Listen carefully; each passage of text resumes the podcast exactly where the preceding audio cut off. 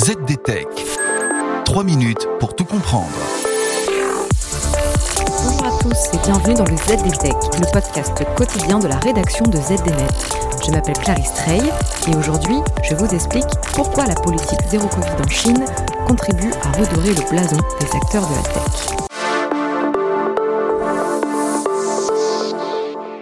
Baidu, Alibaba, Tencent, Xiaomi, vous les reconnaissez, ce sont les équivalents chinois des fameux GAFAM, renommés pour faire court les BATX. Ces mastodontes se partagent un marché énorme, plus d'un milliard d'habitants, mais depuis plusieurs mois, Pékin est bien décidé à leur rendre la vie dure. Nouveaux règlements, amendes en cascade, la Chine redouble de surveillance pour ses entreprises de la tech, tant pour leur exploitation locale qu'à l'étranger.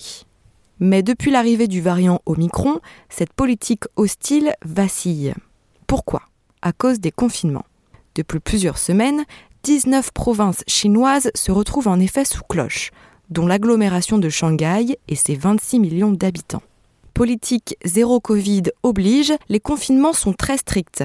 Pas question de remplir une attestation pour sortir prendre l'air. Et par conséquent, les chaînes d'approvisionnement souffrent. Pourtant, si l'économie du pays est durement touchée, une filière tient bon, les applications de livraison à domicile.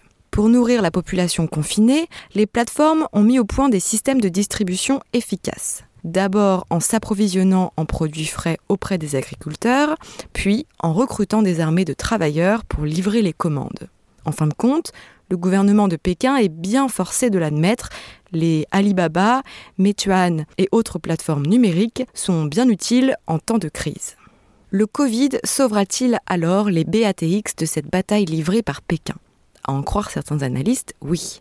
D'après eux, le gouvernement chinois serait prêt à assouplir les réglementations contre la big tech. Le Wall Street Journal avance par exemple que Pékin pourrait repousser les nouvelles règles visant à limiter le temps que passent les jeunes sur les applications mobiles, mais attention, qui dit assouplissement dit aussi contrepartie. Le gouvernement pourrait demander une participation de 1% au capital de certaines entreprises comme Tencent et Meituan, un peu comme avec ByteDance, la maison mère de TikTok. En prenant une petite participation au capital, l'État s'assurait ainsi d'avoir son mot à dire dans les décisions des entreprises. Une manière sans équivoque de s'assurer que les entreprises de la tech sont alignées sur ces politiques générales. Et voilà, normalement on a fait le tour du sujet. Pour en savoir plus, rendez-vous sur zdnet.fr et retrouvez tous les jours un nouvel épisode du ZDTech sur vos plateformes de podcast préférées. ZDTech. 3 minutes pour tout comprendre.